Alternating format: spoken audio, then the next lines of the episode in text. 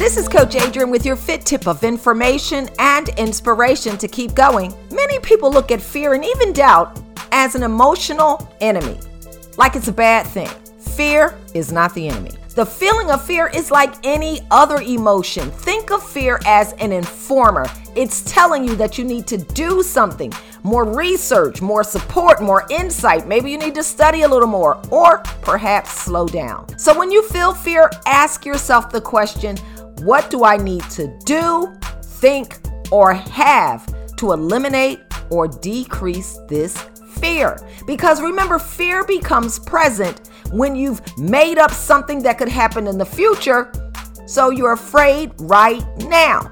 You're afraid you'll get hurt in that relationship or you'll lose money. You're projecting a story that you made up. So, again, think what do I need to do to minimize the fear? Now, you can't 100% eliminate the possibility of something negative happening, but you can greatly reduce the chances by asking what am I afraid of? And then recognize that fear doesn't mean stop. Fear might mean proceed with caution or proceed with more strategy, but it's a choice to stop. So don't try to outrun fear, don't try to outrun doubt. Take the time to find out what you need to do to make it dissipate into the nothingness that it always was. Then take action.